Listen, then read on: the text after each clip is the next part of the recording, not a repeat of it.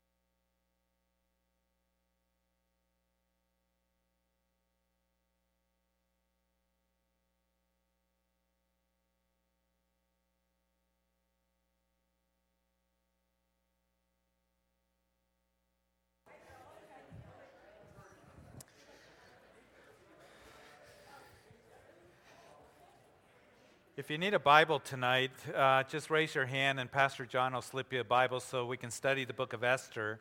And so um, we'll be in chapter one. Go ahead and turn to chapter one.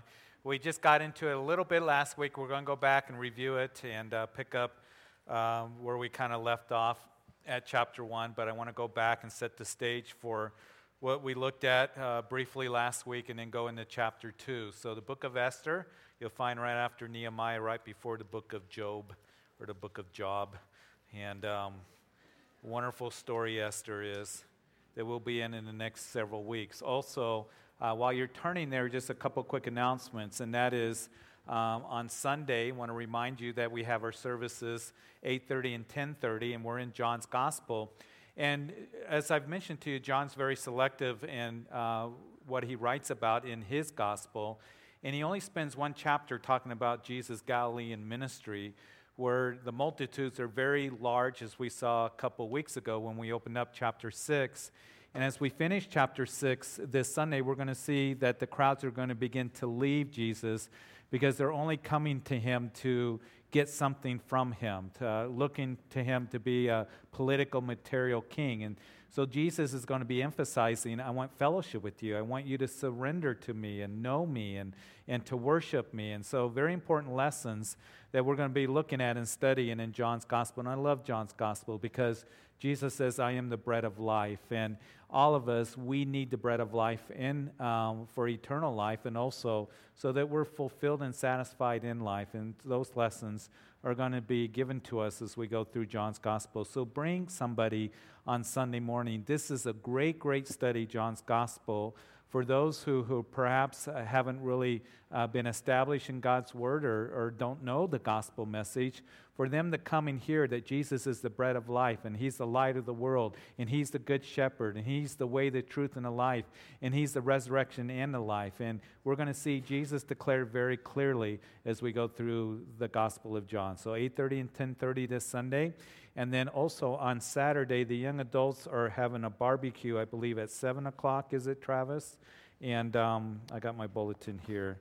And it is at 7 o'clock, I think. I got the wrong bulletin. So, anyhow, I think it's at 7 o'clock. So, um, anyway, uh, barbecue uh, for the young adults uh, Saturday here. And then um, also want to remind you that a week from this Saturday is the all church picnic at 5 o'clock at uh, the Banowitz. Uh, at, and so we're looking forward to that. We're providing all the meat and um, the you know refreshments of, of um, water and, and lemonade and all that and table setting. So if you want to bring a dish to share, that would be wonderful. Starting at 5 o'clock, there's maps to the Banowitz. And I want to encourage you, come out. Let's have a meal together. Let's just, relax and have a great time and enjoy uh, each other and as a family. If you can come out on a week from Saturday, which is the 23rd at 5 o'clock. Um, there's other things that are there in your bulletin. Take a look at it. Oh, Calvary Chapel Magazine. If you didn't get one Sunday, there's still some in the bookstore. So after service, you can go back there and get one. And uh, I know that you'll be blessed as you look at uh, this edition of Calvary Chapel Magazine. So you should be in the book of Esther. Chapter 1 is Lord, we come and we just desire to learn from your word tonight. And um, this is a wonderful story, a true story that took place um, nearly 2,500 years ago. And it's a story recorded for us to show us how you are faithful to your people how you're faithful to us. And even in times where it seems like that you're not present or you're not there, that yet you show yourself strong on behalf of your people. So, Lord, bless this night and help us be attentive. Help us remember that our ringers on our phones need to be off. We want to be free from distractions. And Lord, I do pray that you bless the children and the youth. Uh, the kids are starting school. Some of them have already started school or getting ready to start school. So we pray uh, for them that um, as they start new schedules and as they go back to school, that you would, Lord, just be with them. And, and this would be a time for them to be encouraged and to be strengthened because it's not always easy. It's not easy for any of us that go to the workplace or to school or whatever it might be for us in our lives. So, Lord, we want to be reminded that you love your people and you're with us and uh, you're working on our behalf and your word is true for us. So, uh, Lord, speak to our hearts, and it's in Jesus' name that we pray. Amen. So, the book of Esther, of course, takes place after the 70 years of uh, captivity by Babylon to the house of Judah is over. And it takes place in about 478 BC. So, that is after Zerubbabel came back when the decree was given by Cyrus when the Medes and the Persians took over Babylon. And it was Cyrus that said, You can go back and rebuild the temple. And that's what Zerubbabel did. We saw that in Ezra chapters 1 through 6. And um, it would be uh, after that that then comes the story of Esther. The story of Esther takes place before Ezra comes back in the second wave of return that we saw in chapters 7 through 10 of the book of Ezra, and about 33 years before Nehemiah, as we saw in the book of Nehemiah, would come back to rebuild the walls around Jerusalem. So, this is historically when Esther has taken place. And as I mentioned last week, that Esther is the only book of the Old Testament, the only book of the whole Bible that does not mention the name of God. So there have been those who have said and believe that perhaps that the book of Esther should not be included in a canon of scripture. And it very much belongs in the canon of Scripture because we see here at this time historically that God is working on behalf of his people, keeping his word to them that he would save them. And he does, and he's being faithful to them. And in a time when it seems like God was absent, as we're going to see in chapter 4, as the decree comes out, that the Jews should be destroyed, and they wail and they weep and they lament, and, and they thought, this is it. We're, were going to be destroyed, God was working. And so there's a very, very important lesson, many lessons here, but the one main lesson is, is that God is working on behalf of his people. And he's working on our behalf, and especially in times when we feel like they're very dark and Lord, you're absent. Where are you? Where are you, you know, in this situation or circumstance that I am facing? So I pray that as we go through this book, we're greatly encouraged as we read this story. And let's begin to look at it once again. Let's pick it up at verse 1 of chapter 1. Now it came to pass in the days of Ahasuerus that this was one uh, Ahasuerus who reigned over 127 provinces from India to Ethiopia. So the Medo Persian Empire is very powerful at this time, it's very large. It encompasses about 600,000 square miles from India and parts of Asia to the Middle East to northern Africa. And it was also a very wealthy empire, as we're going to continue to read. But in those days, the king Ahasuerus sat on the throne of the kingdom, which was in Shushan, the citadel.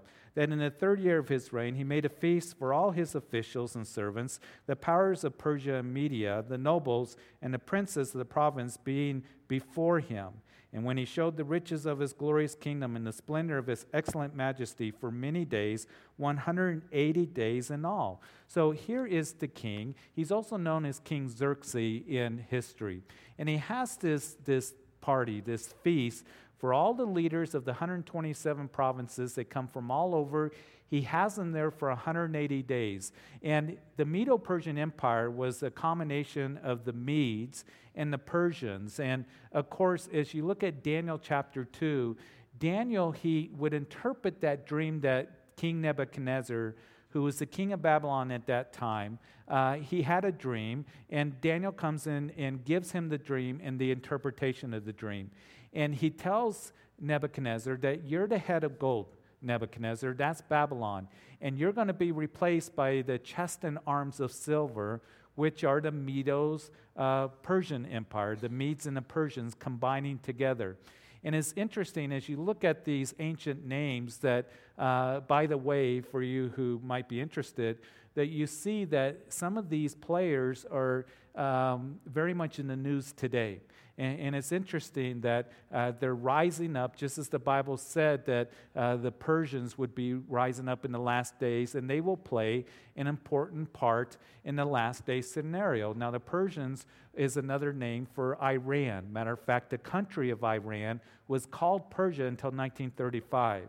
And then you have the Medes, and you hear about the Medes. They are what today in northern Iraq are known as the Kurds. And, and we're hearing a lot about ISIS and how uh, the Christians in Iraq and in Syria are, are being persecuted. They're being killed. They're being martyred. They're being beheaded, even the children. And it's, it's horrible to read about it and to see, but that's what's happening to our brothers and sisters, you know, in different parts of the world and in the Middle East. So the Medes also are mentioned in the last days. So the Medes, uh, the Persians, come together to form this alliance and they overthrow Babylon. And of course, Babylon's mentioned in the last days as well.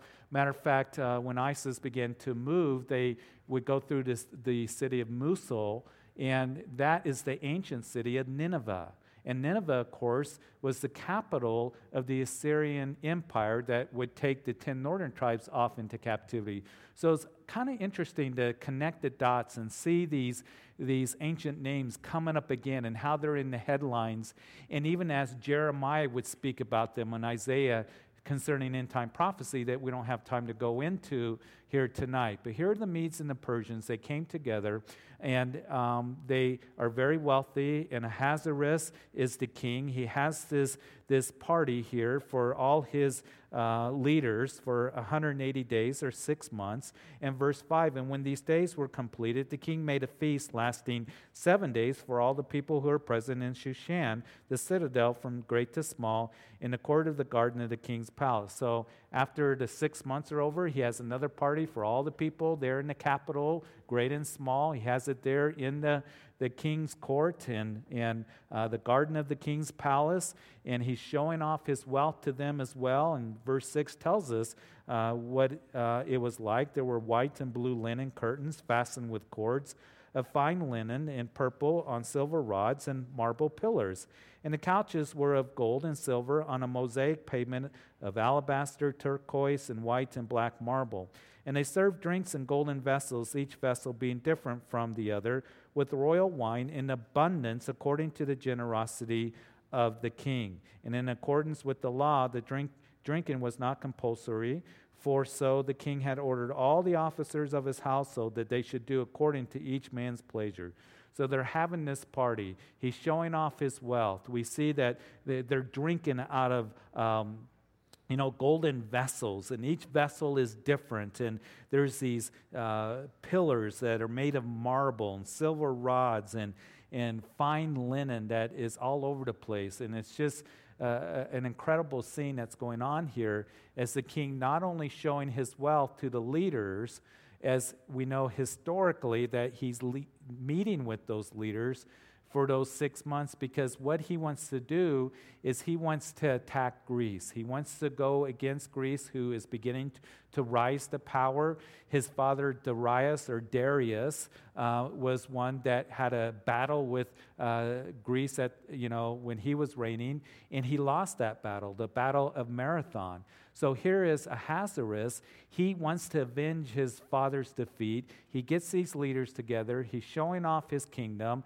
He, he is showing off his kingdom to the people of the capital here. And then in verse 8, in accordance with the law, the drink, uh, as we read that, the drinking uh, was not compulsory. So um, they did it according to each man's pleasure. Verse 9, Queen Vashti also made a feast of the women in the royal palace, which belonged to King Ahasuerus. And on the seventh day, when the heart of the king was merry with wine, he commanded Mehuman and these other seven eunuchs listed there in verse 10 who served in the presence of King Ahasuerus, to bring Queen Vashti before the king wearing her royal crown in order to show her beauty to the people and the officials, for she was beautiful to behold. In verse 12, but Queen Vashti refused to come at the king's command brought by his eunuchs. Therefore, the king was furious, and his anger burned within him. So, what we see here is that he has this party. And as he has this party here, um, showing off his kingdom, here is the Queen Vashti that we're introduced to, and she's having a party for the women. And on the seventh day, the king already showing off his wealth, showing off his riches, he, decides that he's going to show off his queen. And so he asked her to come out with a royal crown. Now, here's where the debate is among scholars. What exactly was he asking Queen Vashti to do? And it is very probable, and we're going to go on this premise, that he was asking her to come out in a very immodest way, probably asking her to come out um, without any clothes on except for her royal crown. So here he is with his friends. He's drinking. He, he's bragging about his kingdom. He's been showing off his wealth for over six months to everybody. And he says, Well, I guess there's one thing left, and that is to show off the beauty of my queen. Maybe that's what he was thinking. So he asked her to come out, but whatever request that he made, she says, No, I'm not going to do this. I'm not going to come out. And that made the king very furious. Now, a couple things that we touched on last week that I think is worth reminding us all, and that is he's making this decision as his heart was merry, as the text tells us, after seven days. In other words, he was drinking, he was under the influence of wine, of alcohol. And I want to remind us what the Bible says very clearly in Ephesians chapter 5, and that is to be filled with the Spirit. Don't be filled with wine, but be filled with the Spirit, is what Paul writes to us. And you see, what happens as we see illustrated here is that when anyone is under the influence of wine or drugs or, or anything else that clouds their judgment and clouds their decisions and their actions, and in a way to where they're going to end up doing foolish things and make foolish decisions and do foolish things. And that's why God says, don't be filled with wine. Be filled with the Spirit. And as Christians, we don't want to be under the influence of anything that's going to cloud our judgment and our actions and what it is that we say wine, alcohol, or anything else. We want to make sure that we're being filled with the Spirit and being led by the Spirit. And I hope that we're understanding this. That as Christians, that God says, stay away from these things because the consequences can be great if you get involved in them. You'll get hurt. Sin is not going to, to be a blessing to you. You see, being filled with wine over time is not going to benefit you. It's going to bring you into bondage, is what's going to happen. And we see that this whole story begins because here is a king that makes a foolish decision or makes a foolish request for the queen to come out in a very immodest way because he is filled with wine and he makes this request. He wants to show off to his friends, he wants to show off the queen. And we see it sets the stage for the rest of the book here. So in verse 12 here is we see that she says, No way, I'm not coming out. The king is furious because, you know, what she was saying, Queen Vashti, is, is, you know, would be embarrassing as she said no. It'd be embarrassing to the king. You made him look like a fool. How can you rule over this mighty kingdom? You know, the guys would be thinking, when you can't even rule over the queen. You know, this brings up a question that oftentimes that I get asked. And that is that sometimes wives, you know, or uh, women will ask me, well, what exactly does it mean that wives are to be submissive to their husbands? You know, how far does that go? You know, are there any lines? And there are husbands that will take that verse and they'll say, well, wife, you're to be submissive to your husband. And so they'll begin to be all dictatorial and, and, and dominating and all of this. Here is the guideline Wives, you're to be submissive to your husbands as unto the Lord. That's the qualifier.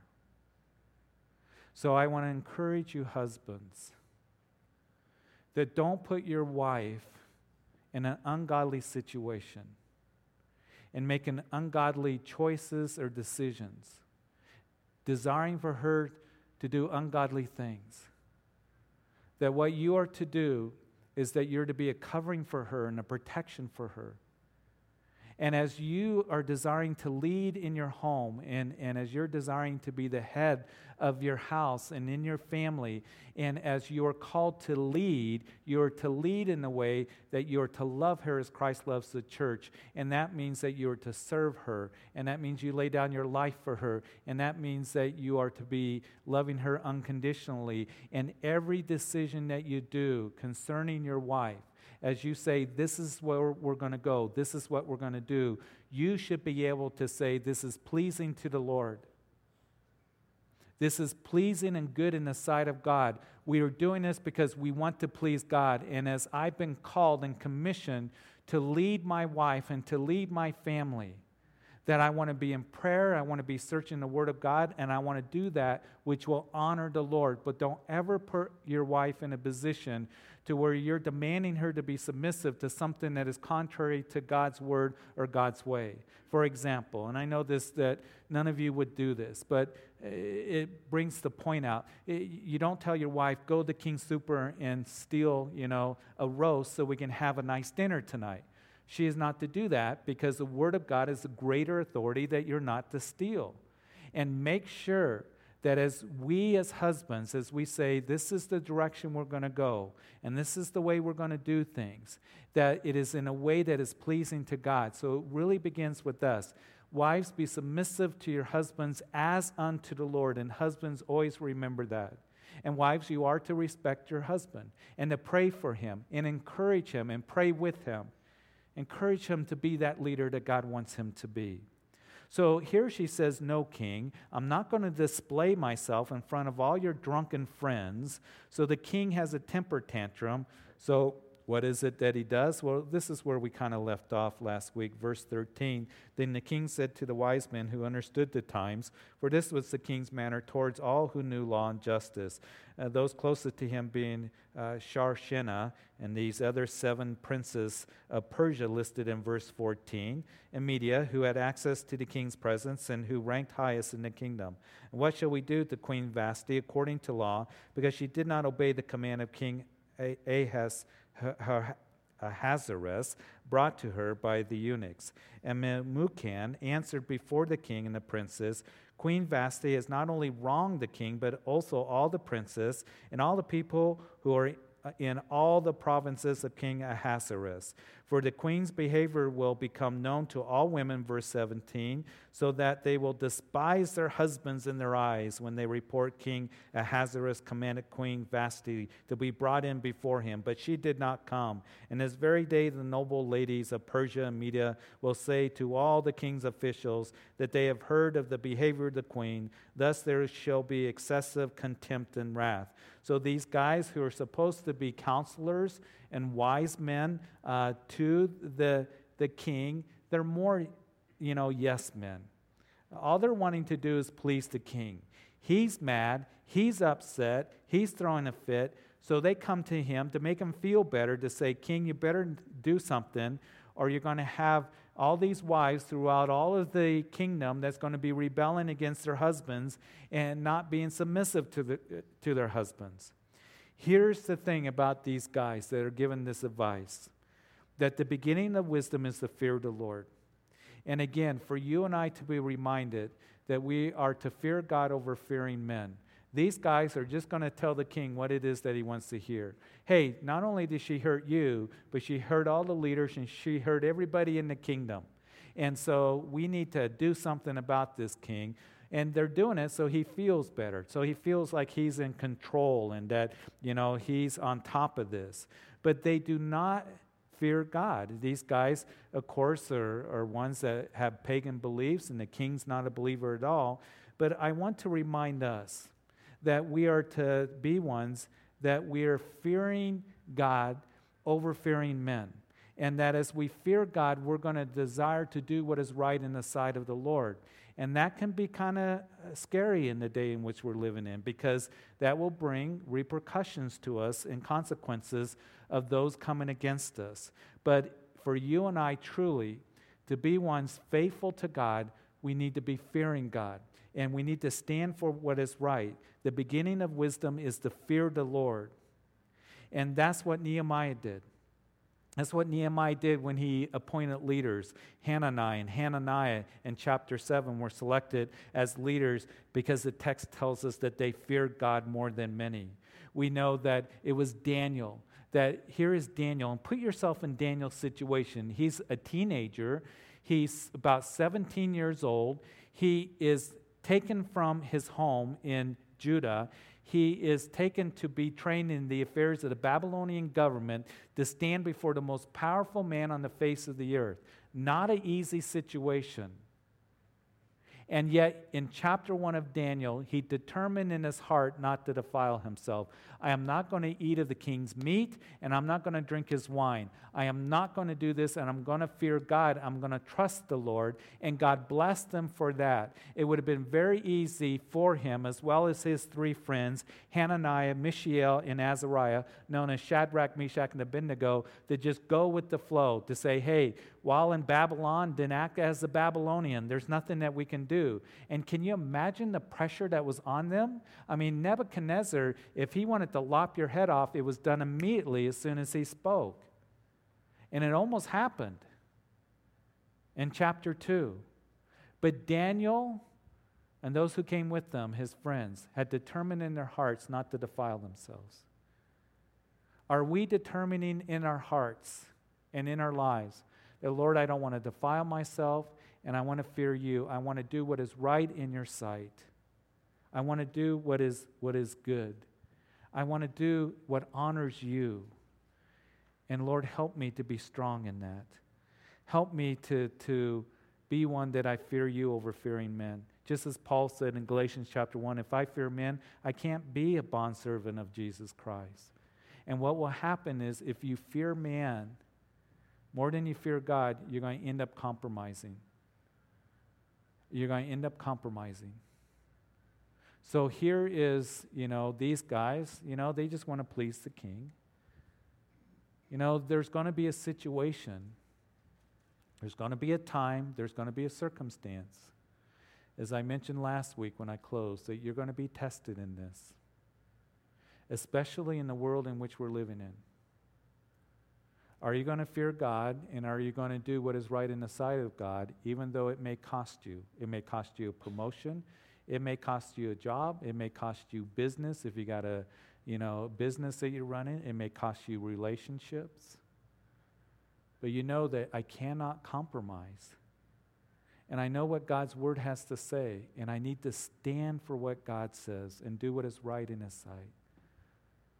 Second of all, as we look at this, you know, Vashti, as you read some of the commentators and stuff, sometimes she kind of gets a bad rap.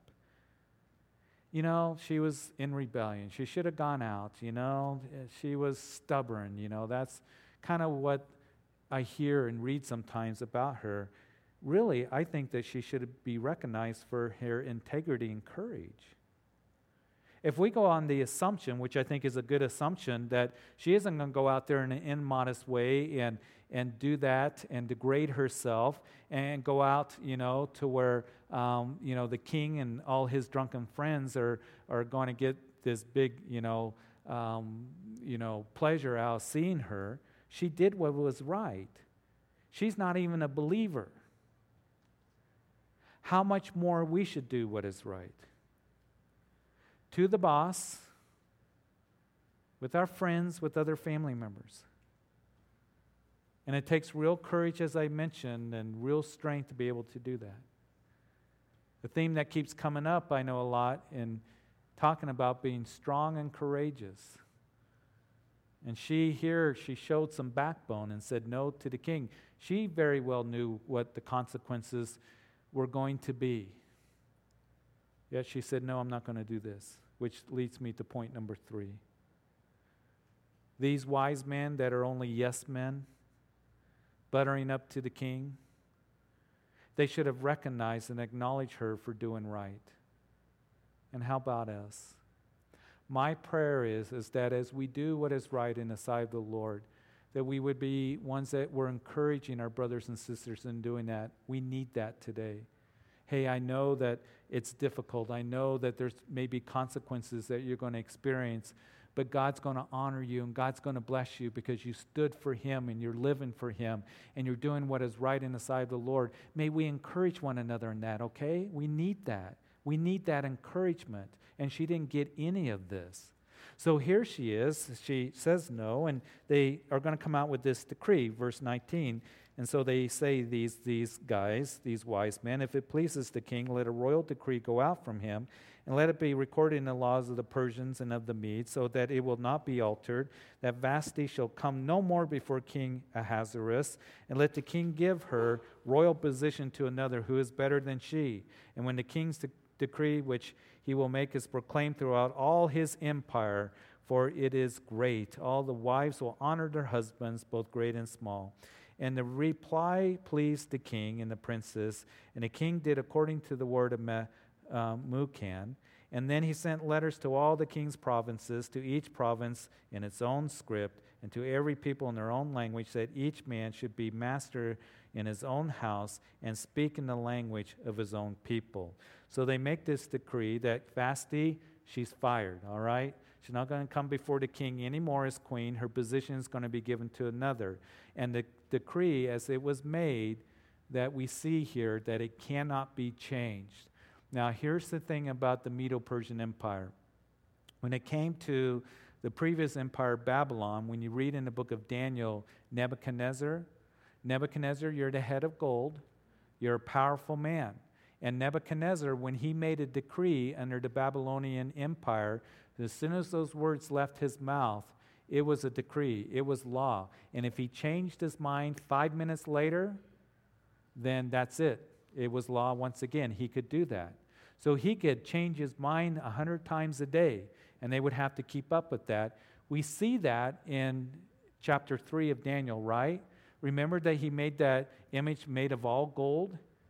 And he commanded that everybody in the empire when you hear the different kinds of music or, or everybody there in Babylon, um, in the province, when you hear it, you need to bow down to this huge, huge golden image that he had made. And he made it all of gold. And I believe that the reason that he did that is because he was rebelling against the vision that and the interpretation of his dream that was given to him that you're the head of gold, but you're going to be replaced someday by the chest and arms of silver.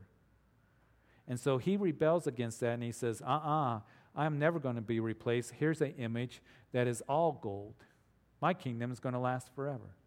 But here he is as in his pride, and he says that when you hear the different kinds of music, everybody needs to bow down. And what happened? Shadrach, Meshach, and Abednego said, No, we're not going to do that.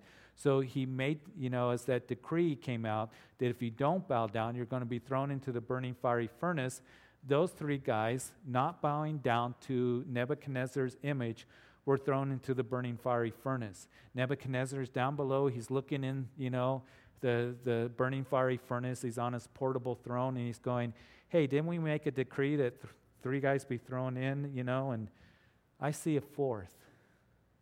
And the fourth looks like the Son of God. And these guys are walking around in there and they're not burnt. The only thing that was burnt was the ropes that had, had them all bound up. And he would say, Come out, Shadrach, Meshach, and Abednego. And then he made a new decree. He made a new decree that if anybody speaks against the God of Shadrach, Meshach, and Abednego, that they shall be cut in pieces. So that was Nebuchadnezzar, always changing his mind. He was a hothead. He made decrees and then he would change it a few minutes later, you know, as we see in Daniel chapter 3. Now, when it came to the Medo Persian Empire, that it wasn't that way. Whenever the king made a decree, it was law. Now, keep that in mind as the book of Esther unfolds, because he's going to sign a decree that all the Jews should be destroyed. And I think that he's going to be deceived in that. We'll see that next time. But as he makes that decree, it could not be changed. And here he makes this decree that cannot be changed. And um, so that's the way it was with the Medo Persian Empire. We see that in Daniel chapter 6. Remember Daniel chapter 6? Under Darius, that here is Daniel. He's really Darius's right hand man. And the other leaders of the kingdom are very much against Daniel. And they try to find fault with Daniel, but they could not and Daniel had an excellent spirit within him. And that's my prayer for us. That as we are just living for the Lord and living in this world, that people will look at you and me and they would see this excellent spirit within us, the reality of Jesus Christ in us.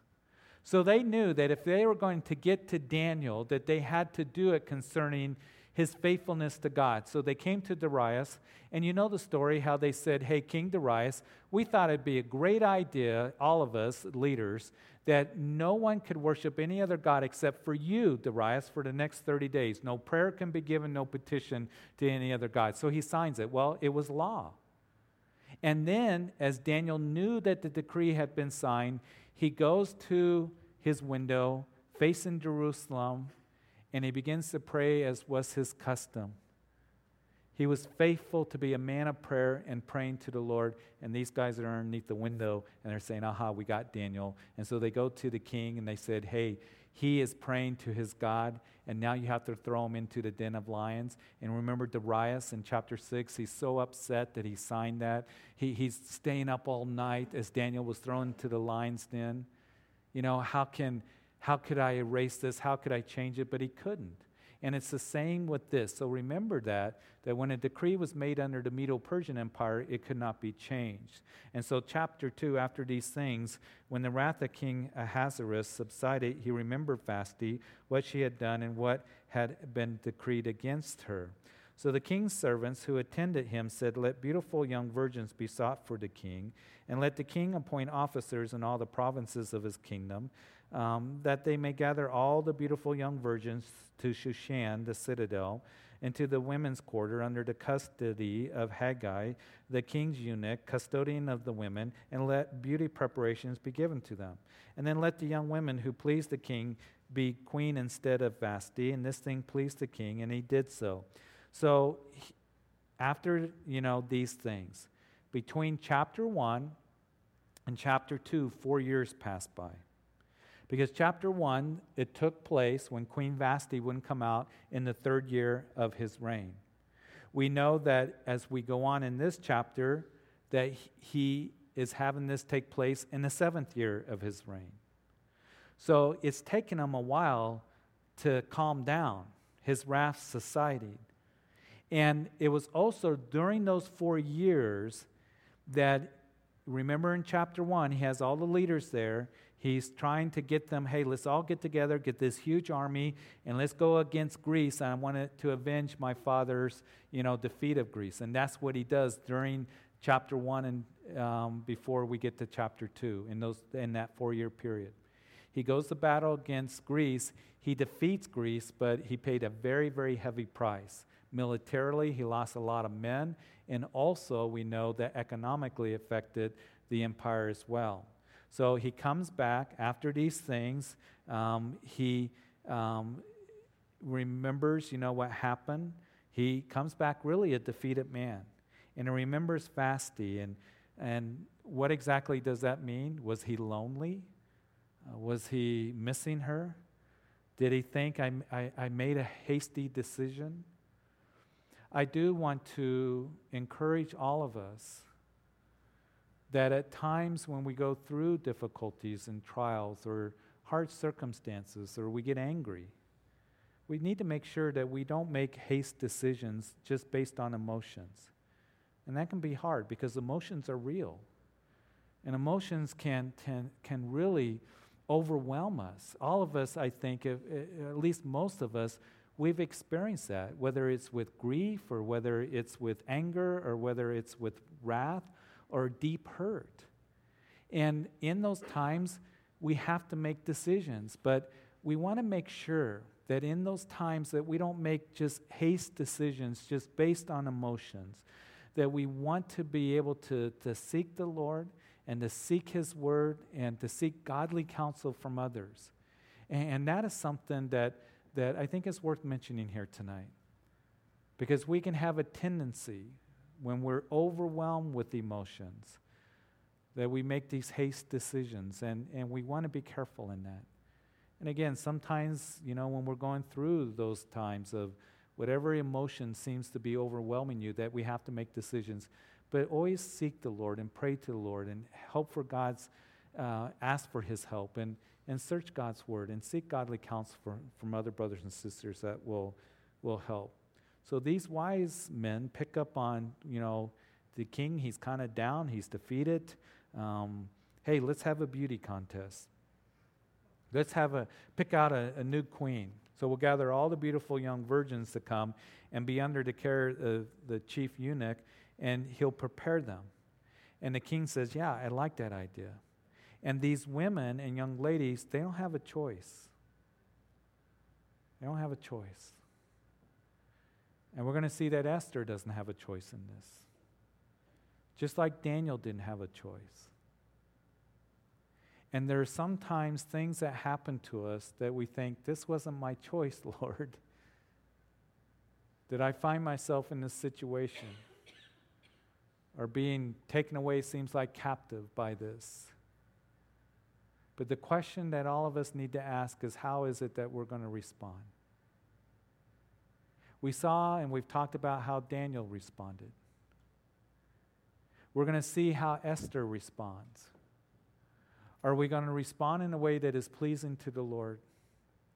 Are we going to respond in a way that, that we're trusting and resting in His love and His care for us? So, what they're going to do is they're going to go and gather all these, these young women. And Josephus, the Jewish historian, writes that they had 400 women that the king would choose from. Here is the, the chief eunuch, Hegai, that he has prepared them. Now, this is a very serious responsibility that he has. And in this responsibility, he needs to make sure that he is preparing them a way that would be pleasing to the king in the sight and in intimacy with the king. And the most favored one would be his queen from that group. So now we get introduced to the main characters in, in verse 5 in Shushan the citadel there was a certain Jew whose name was Mordecai, the son of Jair, the son of Shimei, the son of Kish a Benjamite. And Kish had been carried away from Jerusalem from the captives who had been captured with uh, Jeconiah, king of Judah, whom Nebuchadnezzar, the king of Babylon, had carried away. So here his family had been carried away, Mordecai's family, in 597 BC. He's a product of the Babylonian captivity living here in Shushan. In verse 7, Mordecai had brought up Hadassah, that is Esther. So uh, that's her Jewish name, her, Hadassah. Her, her Persian name is Esther, his uncle's daughter, for she had neither father nor mother. And the young woman was lovely and beautiful. When her father and mother died, Mordecai took her as his own daughter. So it was when the king's command and decree was heard, and when many young women were gathered at Shushan the citadel under the custody of Hegai, that Esther also was taken to the king's palace in the care of Hegai, uh, the custodian of the women. She was taken into custody. Again, I think that shows us in the language that's being used here that she was taken. She didn't have any choice, taken away from home. Not only is she off into captivity and her family away from her homeland, but now she's taken into captivity once again. And we see here that as we are introduced to the main characters of the story, a certain name, uh, Jew named Mordecai. He's a relative of Esther. Esther's parents have died, and so he has, um, you know, raised her and, um, and taken care of her. And Esther, her name means star, and being raised by Mordecai because, again, her parents were not alive. And here she is, is described as beautiful and lovely in appearance. But what we're going to see that she was beautiful and lovely in her soul and in her heart spiritually. We live in a society where we love to emphasize beauty and outward appearance and, and all of this. And I pray that we here tonight, all of us, that we wouldn't get, you know, sucked into that kind of mentality. That the greatest beauty that any of us can have is that spiritual beauty of one who just loves the Lord, who has a heart for the Lord. You remember that when Saul was rejected, the king of Israel, in 1 Samuel chapter 15? And it was Samuel that was told, Go to Jesse's house there in Bethlehem, and you're going to anoint the new king. So he comes and he knocks on the door of Jesse, who had, uh, you know, these sons. And the first one, Eliab, comes out before the eldest, and he's tall and he's handsome. And, and it's Samuel that said, Surely this is the Lord's anointed. And the Lord rebuked Samuel and said, Samuel, don't look at the outward appearance. That's what man does. But God looks at the heart. And it would end up being the youngest who was ruddy, who wasn't even there, wasn't even presented before Samuel. Samuel saying, None of these guys are the new king. Do you have any more sons, Jesse? And Jesse said, Well, the youngest one, he's out with the sheep. Go get him. And he was the one that was anointed king because they had a heart after God. Are you a man or a woman that has a heart after God? And the spiritual beauty is far more of a priority than the physical, than, you know, the desiring the, the appearance where, you know, we think that's where our worth is. Your worth is in you belong to Jesus Christ. And you, as a Christian, you are beautiful. There is a beauty within you that the Lord sees and that we see that is so wonderful. And don't ever forget that. Don't ever lose that.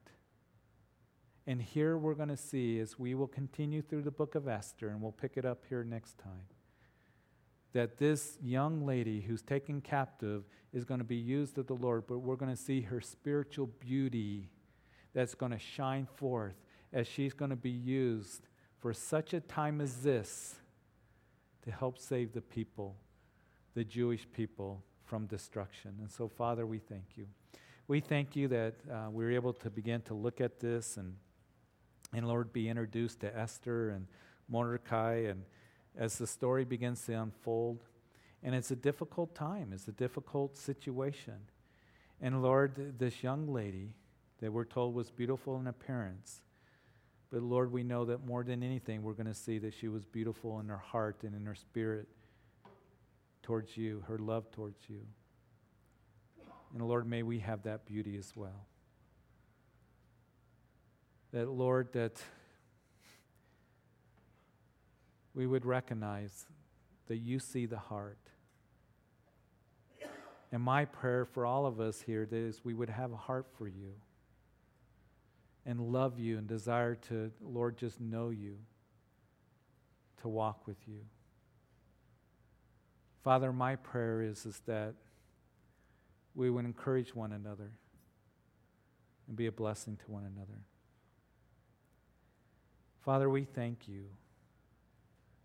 that it was Jesus that Isaiah says that the, his appearance would not draw people, that there was no form or comeliness that would draw to him. He, he was a carpenter's man with rough hands and And Lord, He would go because of His love for us and die for us on a cross. And Lord, we thank you for His heart for us and dying on Calvary's cross for our sins. So, Father, I pray that just as Daniel had an excellent spirit within him, that we would as well.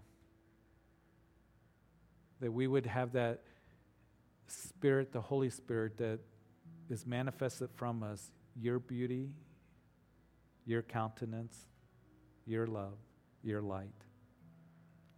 Father, help us to stand for what's right and to fear you over fearing man and to stand for what is good and just. And Father, I know that there is a price that sometimes is paid in this life when we do that. But we also know that you care for your people and you will honor that. So, Father, give us courage, give us strength. And Lord, we thank you that as we see this story unfold, that is recorded for us, that we may be encouraged to know that you're with us and you love us, and that you have us here for such a time as this to be a light to others. So, Lord, bless our evening and may we encourage one another. Lord, I do pray if there by chance is anyone that's listening on live stream or in this sanctuary or in the coffee shop listening to this message, that I want to tell you if you've never received Jesus, that He loves you and He sees your heart and He knows everything about you. And He died for your sins because of His love for you. And if you've never received Jesus as your personal Lord and Savior, He is your salvation. That He came to this world to die for us sinners as He hung on that cross for you. And the Bible says, because of our sin, we're separated from God. The wages of sin is death. But here's the good news that Jesus Christ, as He died for your sins, He's made provision for forgiveness. He rose again from the grave and He's alive. And He desires to save you as you call out to Him and come in faith and put your faith and trust in Him. And knowing that, that He conquers sin and death, and that He is the bread of life, as we've been reading on Sunday morning that whoever believes in him should never hunger and thirst, and whoever believes in him will believe into everlasting life. It only comes through Jesus. If that means anything to anyone, will you come after service so I can pray with you? And you can make a decision for Jesus. And Father, may we always make a decision to do what is right in your sight every single day. Bless your people here as we go our way. And it's in Jesus' name that we pray. And everyone said, Amen.